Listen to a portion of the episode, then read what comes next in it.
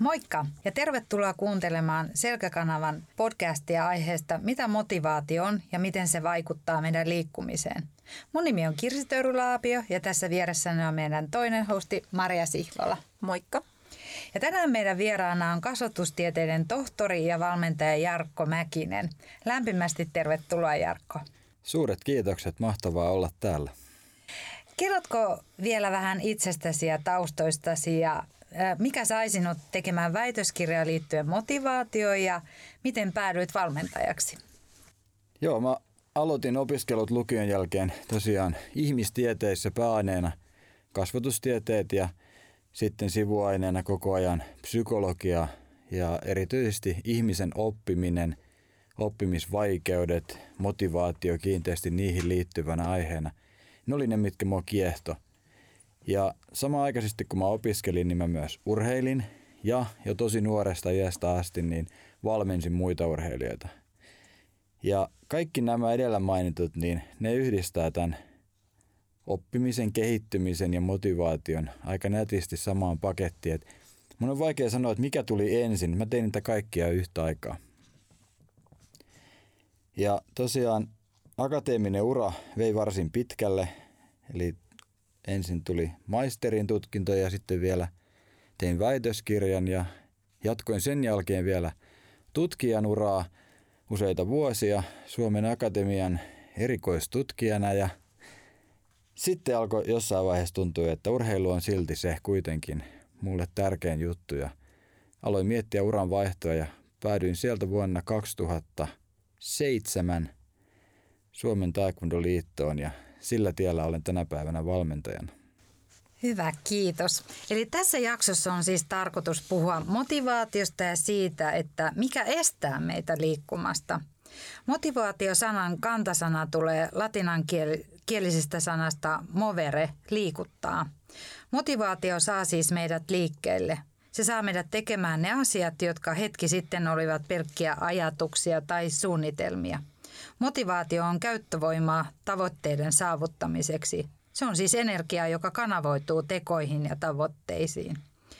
Meidän tavoitteena on, että sinä kuulija saisit lisätietoa niistä esteistä, joita jokainen meistä saattaa kohtaa liikuntaharjoittelun aloittamisessa tai harrastuksen jatkamisessa. Jarkko, mitä sanoisit ihmiselle, joka työpäivän jälkeen lysähtää sohvalle, selkäkin vähän oireilee ja jolla motivaatio on kadoksissa esimerkiksi siihen, että lähtisi liikkumaan? Mä sanoisin ihan ensimmäiseksi, että olet todella normaali. Eli jos ajatellaan ihan meidän niin kuin kehitystä pitkällä aikajänteellä tuolta niin kuin evoluution alkuvaiheesta, niin kaikkein tärkein selviytymiskeino ihmiselle on ollut säästää energiaa. Eli me ei olla laiskoja, jos me lysähdetään sohvalle työpäivän jälkeen. Me ollaan viisaita, fiksuja ja me kuunnellaan sitä meidän kehoa ihan oikein. Ja kuitenkin samaan aikaisesti me tiedetään, että kuinka hyödyllistä on liikkua, liikuttaa kehoaan ja tehdä jotain harjoituksia. Niihin pitää ihan erikseen motivoitua. Ja sen takia tämä, tämän lähetyksen aihe on todella kiinnostava. Miten me tehdään jotain evoluutiokehityksen vastaista? No, miten nämä aikaisemmat liikuntakokemukset ja tällaiset vaikuttaa? Et monethan esimerkiksi saattaa syy, syyttää sitä, että koululiikunta on vienyt heidän motivaationsa sitä aikuisiellä tai muuta. Et mitä, mitä mieltä siitä olet? Joo, valitettavan usein eri yhteyksissä mäkin kuulen tänne, että mä oon siitä asti vihannut kaikkea liikuntaa, kun mulle tapahtui jotakin. Ja Tämä kertoo siitä, miten, miten ihmisen psyyke rakentuu kaikesta, mitä me koetaan. Ja jotkut tapahtumat on toisia voimakkaampia ja ne jää mieleen tosi syvälle. En halua sanoa pysyvästi, koska se ei pidä paikkaansa. Eli pahimmatkin traumat ja muut niin pystyy kyllä käymään läpi ja niitä pystyy muuttamaan. Et vaikka liikuntamotivaatio olisi, tuntuisi, että se on tosi hukassa – niin lohduttavaa on, että kyllä sen voi löytää. Ja mennään varmaan siihen pikkuhiljaa tässä syvemmälle, että miten sen voisi tehdä. Onko, onko sitten, voiko sanoa näin, että nämä kokemukset ihmisillä summautuu tai jotenkin, että, että tota, et heille sitten se, ne huonot kokemukset, niitä vaan tulee lisää ja lisää ja sitten selviytymisennuste tai sellainen on niin kuin, sitten totta kai negatiivisempi tai ettei alas sitten liikkumaan. Joo, jotta me selvitään arjessa, niin meillä täytyy olla aika vahvoja ennakko eri asioista. Meidän täytyy tietää, että kummalla valolla mennään sojatien yli, punaisella vai vihreällä tai ei kosketeta kuumaa levyä, nämä klassiset esimerkit, mutta ihan kaikessa meillä on samankaltaisia ennakko-oletuksia ja ne on tosi hyödyllisiä. Mutta esimerkiksi tässä liikkumattomuuden haasteessa, niin ne, ne on vähän haitallisia ja ne voi tehokkaasti estää meitä aloittamasta. Ja ne liittyy nimenomaan tähän meidän mielen sisäiseen ajatukseen siitä, että onko meistä tähän, selviydynkö minä tästä. Ja jos siellä on kasautunut aikaisempien vuosien aikana paljon negatiivista liikkumiseen liittyen, niin meidän aivot tulkitsee tosi helposti uudet liikuntatilanteet negatiivisesti. Tätä tarkoittaa, että se selviytymisennuste on heikko. Ja sitä pitäisi päästä sitten jollain tavalla fiksaamaan. Eli siis äh, henkilö niin kuin itse oikeastaan luo sen ennusteen itselleen. Että, Ei tahallaan. Että... Ei tahallaan, mutta kyllä omat aivot, omat muistin rakenteet luo sen ennusteen. Miten tota noin, niin, tämä minäkäsitys, koska tosiaan niin me uskotaan herkästi, että rajoitteet on pysyviä ja, ja se että minäkäsitys on sellainen psyykkinen rakennelma, mutta voiko sitä purkaa tai rakentaa uusiksi, sitä omaa minäkäsitystä? Joo. Minäkäsitys muut, kasv, niin se muodostuu siitä asti, kun ihminen on syntynyt, eli ihan sieltä vauvajasta asti. Ja sanotaan vielä, että ne varhaiset kokemukset on kaikkein vahvimpia, että niillä on tosi iso merkitys. Ei lähdetä vähättelemään niitä, mutta heti samaan hengenvetoon, niin eihän aikuinen ihminen onneksi ole oman vauvaikänsä tai lapsuusikänsä orja. Että kyllä meillä on ihan vapaat mahdollisuudet valita. Joskus se vaatii vain tosi paljon ponnistelua, koska ne vanhat muistot on vahvoja. Mutta minä käsitys on mielentuotetta. Ja jos vähän leikitellään sanoilla, niin voi jopa sanoa, että se on vähän niin kuin mielikuvitusta – ja mielikuvitus, sehän on meidän käsissä. Sen kun päätetään suhtautua asiaan pikkasen eri tavalla. Tarviksi esimerkiksi jonkun ammattilaisen apua, että se voi purkaa ja rakentaa uudestaan? Tai toki, miten se voisi tapahtua? To, toki siihen on ammattilaisten apuakin tarjolla. Erilaisia psykologipalveluita on ja ihan kilpaurheilussakin käytetään paljon urheilupsykologiaa, joka niin optimoi näitä mielen sisäisiä taipumuksia, että me pystyttäisiin kovassa painetilanteessa saamaan itsestä hyvä suoritus irti, niin siihen ei välttämättä niin sanottu normaali liikuntakäsitys riitä, vaan sitä pitää hioa tiettyyn suuntaan. Niin samalla tavalla tämmöisen liikkumattomuuden haastetta voi purkaa yhdessä jonkun ammattilaisen kanssa, mutta kyllä mä sanoisin, että hyvät mahdollisuudet on tehdä itsekin asialle paljon. Tärkeintä on, että ymmärtää, että se on mahdollista, uskoo siihen – että se on mahdollista ja sitten alkaa ihan rauhassa ilman minkäännäköistä kiirettä ja painetta, niin kuuntelemaan vähän niitä omia ajatuksia ja tunteita, millaisia ne on, minkälaisia niin kuin pelon tunteita tai ahdistuksen tunteita tulee, kun mä mietin liikuntaa, ja juttelee itselleen rauhalliseen sävyyn ja pikkuhiljaa muokkaa sitä omaa käsitystä aiheesta. Ei se sen mystisempi prosessi ole. Voisiko ajatella, että kuten urheilijat tekee usein näitä tämmöisiä mielikuvaharjoitteita, niin sanotusti täydelliseksi hiotusta suorituksesta, niin voisiko ihan tämmöinen tavallinen kuntoilija tai, tai liikuntaa harrastamaton tehdä vähän niin kuin samaa eri kontekstissa? Ehdottomasti voi. Tämä on oikeastaan mielikuvaharjoittelua, mitä mä äsken kuvasin. Ja jos nyt haetaan sieltä kilpaurheilusta vertauskohdan, miten, miten he tekevät sen, niin olennaista on ensin rauhoittaa – mieli ja siinä tehokkain keino on oman hengityksen käyttö. Rauhoitetaan hengitys, jolloin sydämen syke laskee ja meidän hermostolliset reaktiot lähtee tukemaan sellaista tyyntä olotilaa. Ja jos me aletaan tekemään mielikuvaharjoittelua jännittyneenä, niin se ei toimi. silloin voidaan vahvistaa ihan vääriä asioita, vaan ensin on olennaista rentoutua ja sen jälkeen alkaa syöttämään niitä mielikuvia, joita tavoittelee. Ja ei sillä ole merkitystä, onko se joku kilpailusuoritus vai onko se lähi pururadalle vääntäytyminen sen työpäivän jälkeen, kun on saanut vähän ruokaa, ruokaa napaansa. Se on ihan sama, sama, mikä se konteksti on. Olennaista siinä on se, että sä eläydyt ja tunnet mahdollisimman voimakkaasti ne mielikuvat. Eli ihan sellainen sekunnin pikamielikuva ei riitä, vaan täytyy mahdollisimman syvästi tuntea sen. Niin silloin meidän aivot on siinä mielessä aika yksinkertaiset. Ne, ne uskoo ja ne oppii niitä ajatuksia, mitä meillä on päässä. Ja urheilijat esimerkiksi niin hankkii arvokkaita lisätoistoja johonkin suoritukseen pelkästään mielikuvilla. Koska kehon jaksaminen on rajallinen, jossain kohdassa tulee väsymys, mutta mielessä pystyy tekemään sata tai tuhat tai jopa kymmenen tuhatta toistoa kehon väsymättä – ja sitä käytetään kyllä hyväksi aika paljon nykyään huippurheilussa. Niin, itse tuli mieleen esimerkiksi jääkiekko, että siellä kun vastustaja saa maalin, niin äh, sehän tavallista ihmistä lannistaisi niin paljon, että jaksaako sitä taistella enää, että saa itsekin maalin tai... Joo, tämä on mun mielestä tosi hyvä, että toit ton esiin ton lannistumisen näkökulman, koska sehän se meidän vastustaja on, kun ei, ei nappaa lähteä – tekemään jotain liikuntasuoritusta. Ja vaikka saisi itsensä kerättyä, mutta tulee ensimmäinen vastoinkäyminen, sata, tulee kova tuuli päin naamaa tai mitä tahansa, niin aika herkästi todetaan, että olkoot. Ja kilpaurheilijalla tämä epäonnistumisen tai tällaisen vastoinkäymisen muuntaminen omassa mielessä salaman nopeasti positiiviseksi ja tekemisen jatkaminen on kaikki kaikessa.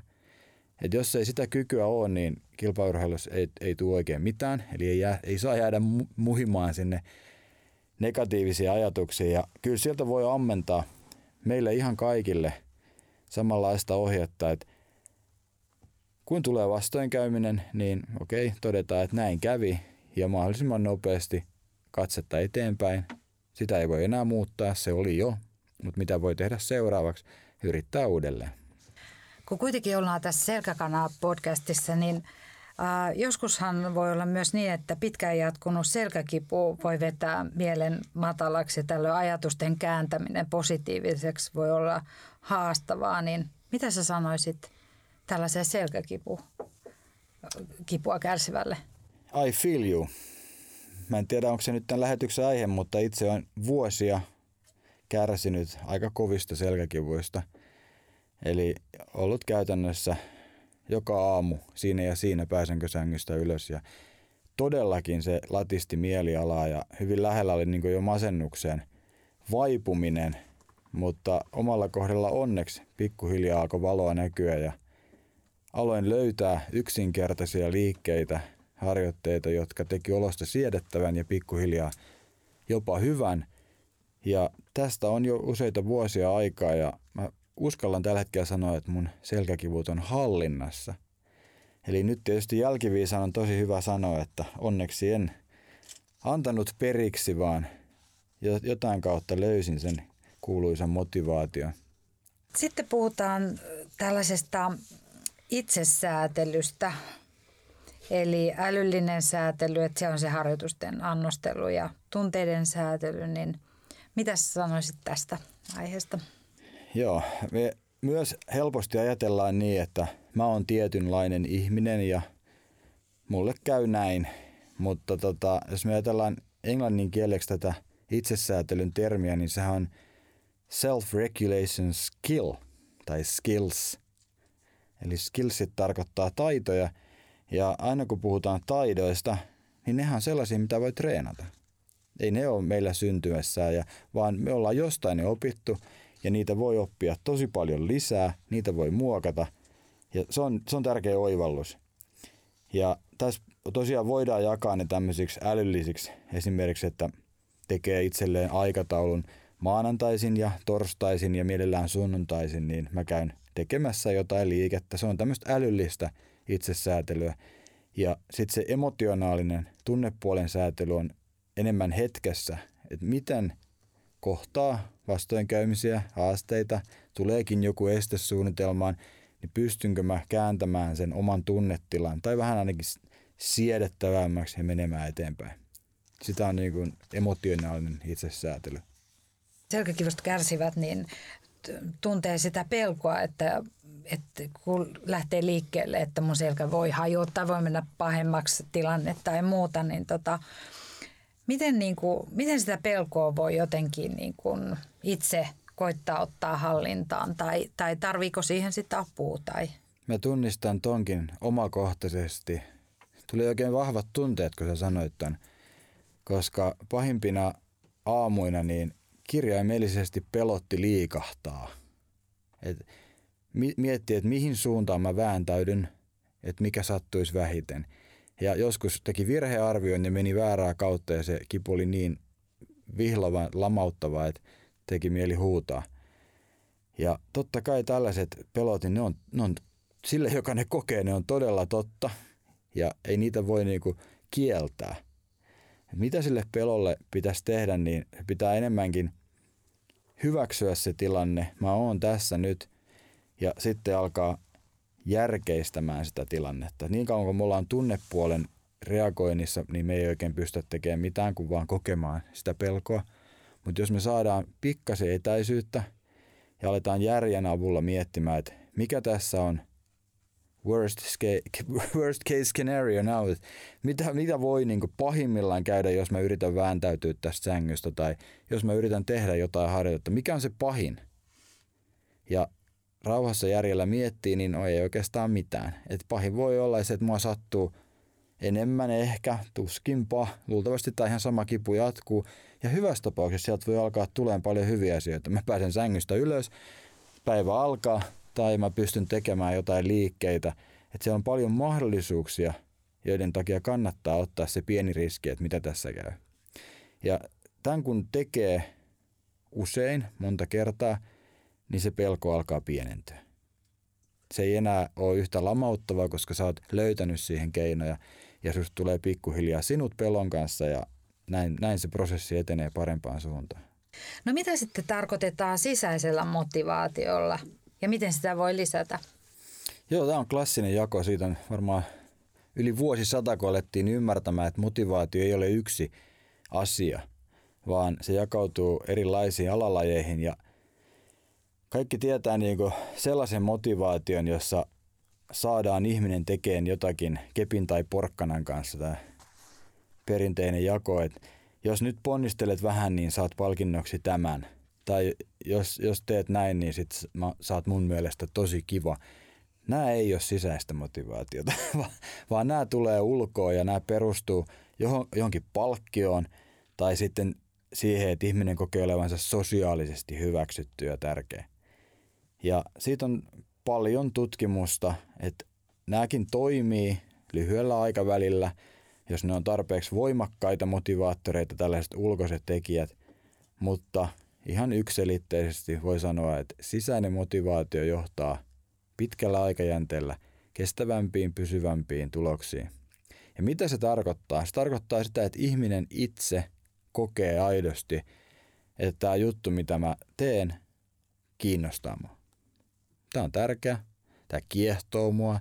Se tekee mulle uteliaan olon. Se tekee sellaisen olon, että mä, mä haluan yrittää tässä parhaani ja Tämän kaltaiset tunteet liittyy siihen, että ihminen motivoituu sisältä päin. Ja silloin ei välttämättä olisi merkitystä, että tuleeko siitä jotain ulkoisia juttuja. Ja jos tulee, niin okei, ne on ihan kivoja lisiä siihen, mutta se sisäinen motivaatio on se kantava drive siellä koko ajan monta kertaahan se voi myös olla esimerkiksi tällaiselle, kun jos on selkäkipua, niin se saattaa olla, että, että syrjäytyykin vähän muusta, että menee johonkin ryhmään mukaan, että saa olla vertaistensa kanssa tai jossain liikuntaryhmässä ja sekin on sisäistä motivaatiota. Joo, Joo. ja nämä joskus yhdistyy myös, että yksi teko voi olla kolmen erilaisen motivaattorin aikaansaamassa. Voit kaivata jotain vertaisryhmää, mutta samalla se on sisäisesti myös palkitseva juttu. Ei se ole pelkästään ulkoisesti. Et ei näitä niin selkeä rajaisesti voi erotella, mutta teoreettisesti kun puhutaan, niin on hyvä ymmärtää, että tämmöinen perusjako on olemassa. Onko se totta sitten, että ei ole niin väliä sillä motivaation määrällä, vaan motivaation laadulla? Mitä se tarkoittaa? No sekin, se liittyy oikeastaan tähän äskeiseen, että kaikkein puhtain motivaatio on just tämmöinen sisäsyntyinen ja juuri siihen käsillä olevaan tehtävään tai tilanteeseen liittyvä. Sellainen on niin kuin laadullisesti kaikkein tehokkainta motivaatiota. Ja määrä, no mä tiedän, määrä on vähän niin kuin kaasu, että jos sä oot tosi, tosi paljon jostain kiinnostunut, niin silloin on kaasu pohjassa ja jos sä oot vaan vähän kiinnostunut, niin sitten mennään vähän vähemmällä vauhdilla. Onko vireystasolla merkitystä siihen motivaation määrään tai Joo, motivoitumiseen? Tämä liittyy niinku siihen, että ihminen ajattelee, että onko mulla hyvä vai huono motivaatio liikkua. Niin se on vähän turhan yleinen kysymys. Et motivaatiossa voidaan ainakin nähdä vähintään kolme eri tasoa, voi olla enemmänkin, mutta se laajin taso on tämmöinen yleistynyt käsitys, onko liikunta mun juttu vai ei. Ja sitten sen sisällä voi olla tosi erilaisia, että no kävely on mun juttu ja kesäisin tykkään tosi paljon mennä tuonne luonnonveteen ja uida siellä, sekin on mun juttu. Mutta sitten taas joku tietty ohjattu jumppa, niin se ei ole mun juttu. Eli tämä on sellainen kontekstispesifi taso. Ja se on aika tärkeää ymmärtää, että ei kukaan ole niinku, tai uskoisin, että kukaan ei ole täysin liikuntavastainen, mutta se voi olla näitä tiettyjä liikunnan alalajeja, jotka on itselle hyvin vastenmielisen tuntuisia. Ja kannattaa etsiä aika avoimin mieli, että mitkä olisi niitä, mitkä voisi olla mun juttu. Niitä varmasti löytyy. Ja sitten on vielä tämä vireeseen liittyvä, eli tämmöinen situationaalinen taso, tilanne, tilannekohtainen. Että se riippuu päivän jaksamisesta. Onko mä nukkunut, onko mulla nälkä vai miten mä innostun. Ja sehän vaihtelee sitten ihan koko ajan. Ja vaikka olisi miten niin kuin sisäinen syvä motivaatio, että mä, mä teen nyt liikuntaa säännöllisesti, niin varmasti tulee sellaisia päiviä, ettei se maistukaan. Ja näitä tulee kilpaurheilijoille ja meille valmentajille. Ja se on inhimillistä. Ja siitä ei niin kannata alkaa tunteen syyllisyyttä eikä varsinkaan heittämään pyyhettä kehään eli luovuttamaan, vaan toteaa, että nyt on tällainen päivä, katsotaan huomenna uudelleen. Mutta eikö silloin kannattaisi esimerkiksi se tämä kassi, missä on sitten liikuntavälineet ja, ja kamat, niin laittaa edellisen ilta valmiiksi, että jos se väsymys tuleekin sitten työpäivän jälkeen, niin Joo, kyllä valmistel- se on valmiina ja sitten menee vaan. Valmistelevia toimenpiteitä kannattaa tehdä. Niillä on myös ihan tutkitusti iso merkitys, että jos sä varaat jonkun tunnin vaikka itsellesi, mä meen tonne, jopa sä maksat siitä ja laitat kamat valmiiksi ja varaat omasta kalenterista ajan, niin sä oot jo tosi pitkällä. Silloin se perumisen kynnys nousee. Jos sä et ole mitään tällaisia järjestelyjä tehnyt ja tuut väsyneenä, niin riski siihen, että sä et tee mitään on paljon paljon suurempi. Mutta silti mä sanoisin, että voi tulla näitä tilannekohtaisia – fiiliksiä ja kyllä niitäkin kannattaa kuunnella, että ei, ei aina pidä itsensä pakottaa myöskään. Sitten kun puhutaan liikunnasta tai liikunnan, liikunnan harjoittamisesta, harrastamisesta, niin usein puhutaan tavoitteista, että tavoitteellisuutta pitää olla ja muuta, niin miten sä sanot se tavoittelun, ta, tavoitteiden asettelusta? Se on yksi tärkeimmistä aiheista tähän, mikä estää meitä liikkumasta kysymykseen – koska mä oman kokemuksen mukaan, nyt varmaan voi sanoa 30 vuotta on valmentanut ihmisiä, niin suurin syy siihen, että homma ei toimi, on se, että ei ole tavoitetta tai se tavoite on asetettu ihan pieleen. Et alkuinnostuksessa meillä on taipumus tavoitella liikaa, liian nopeasti, jolloin me tilataan itsellemme pettymyksiä – koska me ei, ei pystytä siihen, mitä me ollaan yrittämässä. Ja tämä ei liity pelkästään liikuntaan, tämä liittyy esimerkiksi painonhallintaan. Kuinka monta sataa tuhatta ihmistä meillä on Suomessa, jotka on useita kertoja aloittanut painonpudotuksen, tavoitellut paljon vähän liikaa ja sitten todennut, että en mä pysty, ei tämä toimi, olkoot. Ja se kierre jatkuu ja jatkuu. Ja tähän niin kaikkein simppelein ratkaisu on opetella tekemään oikean kokoisia tavoitteita. Ja tähän on tämmöinen aika yleisesti tunnettu englannin kielen sanoista tullut termi SMART-tavoitteet. Siihen on omat sanansa englanniksi, mutta ne voi myös suomeksi kääntää, eli jokaisella kirjaimella on oma merkityksensä. Kirjain S muistuttaa meitä siitä, että tavoitteen pitää olla selkeä, selkeästi määritelty, selkeästi rajattu.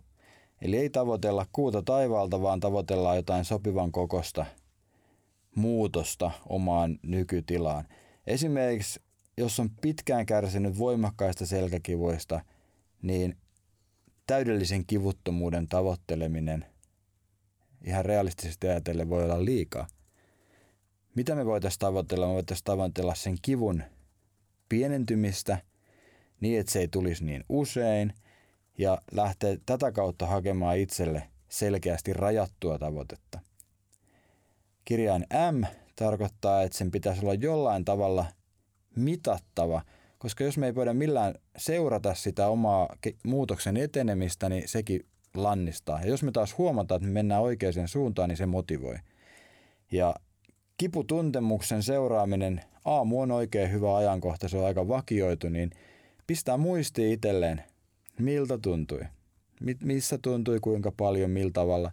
Ja jos se, mitä sä oot tekemässä, puhutaan nyt vaikka jostain valituista liikkeistä, jotka oletetaan, että helpottaa sun tilaa, niin sä voit seurata, että toimiiko ne oikeasti.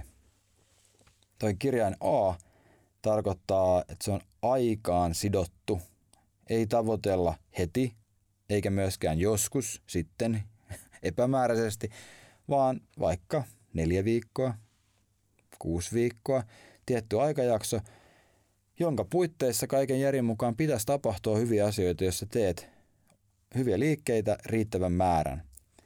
Ja tällaisen rajatun jakson ihminen jaksaa yleensä ponnistella pikkasen normaali enemmän ja siihen perustuu tämän aikaan sitomisen tehokkuus. Kirjain R korostaa realistisuutta, sitä, että se tavoite täytyy suhteuttaa omaan tilaan. Mitä vaikeampi tilanne, sitä pidempi aikajänne tarvitaan ja sitä enemmän tarvitaan pieniä välitavoitteita, jotta päästään sinne lopulliseen tavoitetilaan. Ja viimeinen kirjain T sanassa smart, se tarkoittaa tärkeä. Sitä, että se tavoitte, tavoite on tavoittelemisen arvoinen sulle oikeasti. Ja siihen liittyy nämä kaikki aikaisemmin mainitut vahvat mielikuvat. Pystytkö sä eläytyyn siihen, milla, millaista sun elämä tulee olemaan, kun tämä kipu vähenee?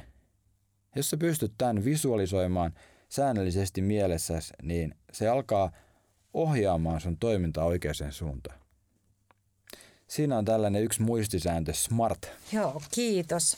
Voiko tuota asiantuntijalta saada sitten apua siihen, että jos itse on vaikea jotenkin näitä tavoitteita asettaa? Joo, Vai siis, pitääkö se tapahtua, että itse vaan miettii niitä? Itse voi miettiä, mutta kuten todettu, niin nämä voi olla tosi vahvoja nämä meidän aikaisempiin kokemuksiin perustuvat reagointitavat – ja siellä meidän päässä, kun lähtee niin sanotusti väärä kasetti pyörimään, niin sitten se on vähän niin kuin menoa.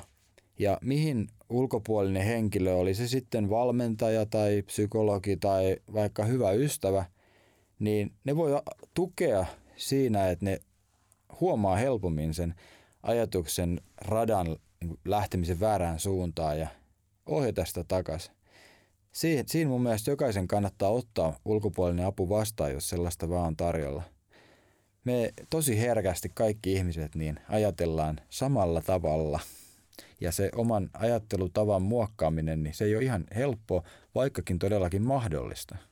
Niin se on totta, että että ihmiset saattaa niin sanotusti jankata sitä omaa juttua ja silloinhan se vaan vahvistaa sitä omaa, omaa niin kuin sitä negatiivista ajatusta. Että, mutta että siinä tietenkin jonkun ystävän on aika vaikea sitten sanoa, että lopeta, että et, et lähdetään. Et usein se, on, se voi, saattaa olla sit sellaisessa tilanteessa parempi, että se on ihan ulkopuolinen joku ammatti-ihminen. Joo olennaista, joo, olennaista siinä oli se kuka tahansa se ulkopuolinen henkilö, niin olennaista on se, että siitä ei muodostu lisäuhka. Koska ihminen ei, ei tykkää siitä, että häntä käsketään tai häneltä vaaditaan asioita, joihin ei koe pystyvän – niin semmoisen tietyn ärsytyskynnyksen yläpuolella pysyminen on aika tärkeää, kun yrittää auttaa toista ihmistä. Joo. Se on sellainen ehkä muistisääntö. Silloin sä voit olla avuksi. Jos sä meet liian paljon pinnan alle, niin se voi kääntyä sitten, hyvä tahto voi kääntyä itseään vastaan. Kyllä.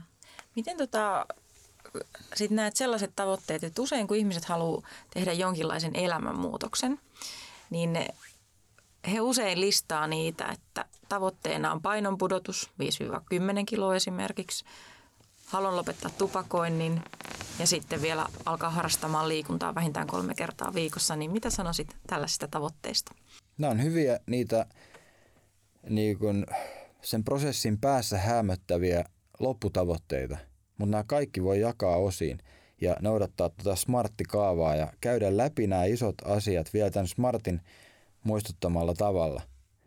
Et voi olla, että joku onnistuu lopettaa vaikka tupakoinnin kerralla, mutta aika moni on lopettanut sen niin, että ne on vähentänyt. Joo, eli lähinnä just sitä ajoin takaa, että koeksä, että on niinku liian isoja, on. liian monta isoa tavoitetta. Erittäin tyypillistä. Erittäin tyypillistä. Ihminen innostuu, niin silloin meillä on sitä sisäistä motivaatiota. Määrä on suuri mutta se voi olla jopa liian suuri. Sitten se kääntyy itseään vastaan. Et kyllä se tavoitteen asettelu on just se, että se motivaatio pystytään saamaan pitkäjänteisemmin käyttöön, ettei siitä tule valtava alkuboosti, joka laimenee nopeasti. Sä puhuit jo tuosta visualisoinnista, mutta pitäisikö sitä vielä enemmän hyödyntää niiden tavoitteiden niin kuin jotta niin kuin alkaa ajattelemaan itsestään tosiaan positiivisesti ja sitä, että mulla on mahdollisuus saavuttaa se ja Toisilla nyt voi olla vaikka joku maratonkin, mutta niitä pienempiäkin tavoitteita. Että kyllä mä joku päivä mä pystyn kävelemään tota, noin koko 10 kilometriä ilman, että mun täytyy välillä istua tai muuta, jos on esimerkiksi selkäkipunen. Että. Tällaisilla sisäisillä uskomuksilla, onko minusta tähän vai ei, niillä on ratkaiseva rooli siihen, miten me loppupeleissä toimitaan. Ja niin kauan kun se usko omiin mahdollisuuksiin on vahva, niin mehän toimitaan. Ei ole mitään estettä.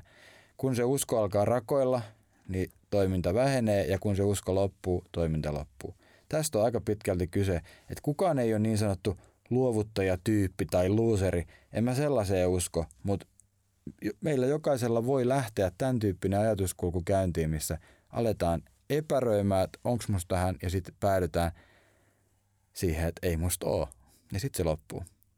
Äh, sä puhut aikaisemmin jo tuosta, niin kuin, että mitä siellä lapsuudessa on tapahtunut ja muuta, niin miten, miten sä näet niin perheiden niin siihen, että onko tietyn perheen lapset, niin kaikki löytyy motivaatio ja usko itseensä, että onko siinä kasvatuksia kuinka iso onhan sillä valtavan suuri vaikutus. Me, me niin lapsena omaksutaan kaikki tästä maailmasta ja myös ympärillä olevat puhetyylit, optimisti, pessimismi akselilla, että miten me suhtaudutaan mahdollisuuksiin, mikä on meidän perheessä normaali, mikä on joidenkin muiden juttuja. Tämmöiset syvät arvot, ne kaikki tulee lapsuuden aikana. Ja aikuisena, jos on nyt käynyt niin sanotusti huono tuuri arpajaisissa ja nämä ei ole ihan kaikkein optimaalisimmat, niin mitä voi tehdä? Jäädä suremaan sitä, että näin kävi, tässä mennään, vai katsomalla taaksepäin aikuisena ihmisenä ja hyväksymään, että mun historia on tällainen, mutta se on mennyttä aikaa, sitä ei voi kukaan muuttaa millään tavalla ja tästä eteenpäin minä otan vastuun, mä muutun, mä teen, koska se on täysin mahdollista. Et me ei olla menneisyyden vankeja, me ollaan menneisyydestä jonkinnäköisenä tulleita tähän hetkeen. Mutta tosi paljon omissa käsissä on se, että mitä tästä eteenpäin tulee tapahtumaan. No mitä sitten sanoisit Jarkko, että, että minkälaista tavoitetta kannattaisi niin sille liikuntaharjoittelulle aloittaa, että minkälainen se tavoitteen olisi hyvä olla? Joo, siitä me varmaan ollaan kaikki ihan yhtä mieltä, että liike on todettu parhaaksi tai yhdeksi parhaaksi keinoista lievittää selkäkipua. Ja silloin meidän pitäisi löytää itselle sopiva tapa aikaan saada sitä liikettä. Ja mun kokemuksen mukaan niin ta- tärkeää on hyväksyä se, että liike ei voi olla liian pieni, se ei voi olla liian mitätön, se voi olla liian yksinkertainen. Vaan kun tilanne on tarpeeksi paha, niin oikeasti ne parha, parasta vaikutusta tekevät liikkeet voi olla tosi varovaisia, tunnustelevia, ulkoapäin tuskin havaittavia. Mutta jos niillä pääsee käyntiin tosi pahasta tilanteesta, missä ei ole liikettä, niin sehän on just se, mitä me tarvitaan. Ja mitä siinä tilanteessa oleva ihminen kokee, se, se huomaa, nyt tapahtuu hyviä asioita. Ja se on se motivaatio, piikki, joka me saadaan, ja se nostaa sen sisäisen motivaation liikettä kohtaan. Tämä toimii. Tämä tekee mulle niitä asioita, mitä mä tarvitsen. Ja vastaavasti, jos me saadaan jotain ohjeita, jotka on meidän tilanteeseen liian vaativia, mä en pysty tekemään niitä, tai jos mä pystynkin, niin niistä ei tuu sellainen olo, mitä mä kaipaisin, niin se sitten tappaa sitä motivaatiota. Eli olisi tärkeää tavallaan, että alussa varsinkin niin ne tavoitteet olisi semmoisia suhteessa siihen omiin kykyihin ja sen hetken tilanteeseen. Että täysin, niitä... täysin. Ei, ei ole mitään pakkoa tehdä mitään niin kuin tiettyä juttua, vaan mehän liikutaan itseämme varten. Ja mä oon rakentanut oman valmennuskokemuksen perusteella sellaisen harjoituskonseptin kuin M-sirkuit. Se tulee sanoista mobility circuit. Vähän voi niin kääntää suomeksi, että liikkuvuus, kuntopiiri. Ja se on aika sporttinenkin harjoitustapa, mutta siitä on tehty tällainen erillinen versio, joka kulkee nimellä M-Circuit Recovery. Recovery tarkoittaa elpymistä, palautumista ja kiputilojen päällä ollessa se tarkoittaa tilanteen neutralisointia, normalisointia. Ja tämä recovery voi olla tosi hyvä apu siihen, mutta sitäkin tehdessä tee itsellesi. Ei sitä ohjelmaa varten. Se ohjelma on apu, mutta sun oma tuntemus ja se on kaikki kaikessa. Ja sama pätee ihan kaikkiin maailman liikuntaohjeisiin. Et meillä pitää olla – rohkeutta kuunnella itseä ja käyttää ulkopuolisia ohjeita vain apuna. No vielä tähän lopuksi Jarkko, niin miten sä haluaisit sanoa meidän kuulijoille tai motivoida heitä liikkeelle? No mä ainakin haluan muistuttaa omasta esimerkistäni. Mä olen ollut selkäpotilas vuosia ja mä tiedostan tänä päivänä erittäin tarkasti sen, että noin kolme vuorokautta mä voin olla ilman harjoitteita ilman liikettä kärsimättä siitä. Neljäntenä päivänä yleensä alkaa selkä mennä jumiin ja kivut tulla ja jos mä en neljänten päivän viimeistään tee liikkeitä, niin sitten mennään. Eli en mä näe muuta vaihtoehtoa omalla kohdallani kuin tehdä päivittäin edes jotain. Joskus vähän enemmän, joskus vähemmän. Mä kuuntelen aika tarkkaan itseäni, että mitä mä tarvin. Ja totta kai mäkin on laiska. Niin kuin todettiin, että ihmiset, ei ne emme haluta tehdä yhtään enempää kuin on pakko. Mutta semmoinen itselle tarvittava määrä, niin se täytyy vaan jostain puristaa, kun me tiedetään, kuinka paljon hyviä seurauksia siitä on. Jos me jäädään vaan odottamaan ja toivomaan, että ehkä tämä jonain päivänä helpottaa, niin voi olla, että näin ei käykään, vaan keho reagoi koko ajan vaan ikävämmällä tavalla. Eli kaikki kuulijat, niin, niin kuin minä itse, niin pidetään itsestämme huolta – Motivaatio tulee siitä. Ei me liikuta ketään muuta varten, vaan omaa hyvää oloa varten. Kiitos paljon Jarkko Mäkinen, että pääsit mukaan podcastiimme keskustelemaan tästä tärkeästä aiheesta, joka koskettaa meitä jokaista. Ja kiitos, että olit mukana kuuntelemassa ja toivottavasti sait tietoa siitä, mitä motivaatio merkitsee, jotta liikumme ja miten siihen voi vaikuttaa – ja muistathan, että monipuolista tietoa selkä- ja niskakivuista sekä niiden itsehoidosta löydät selkäkanava.fi verkkosivultamme. Ensi kertaan. Moikka! Moikka! Moi moi!